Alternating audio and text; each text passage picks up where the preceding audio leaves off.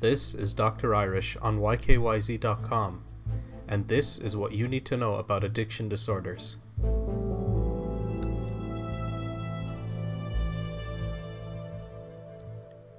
So, what causes addiction? This is definitely an area of study that's been researched for a while now. Addictions are so common in everyday life. As I mentioned, one in three people suffer from an addiction of some kind.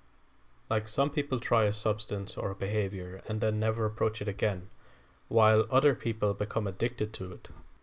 In a lot of diseases, like bipolar or depression, there are certain things that make people more prone to addiction. One of them is that d- this addiction becomes a coping strategy.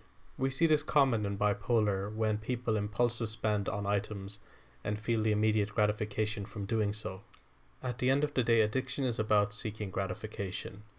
They say that our frontal lobes are what's responsible for delaying the gratification, whereas in addiction, the frontal lobe malfunctions and the gratification is immediate. Another interesting thing to note is that genetics definitely plays a role also.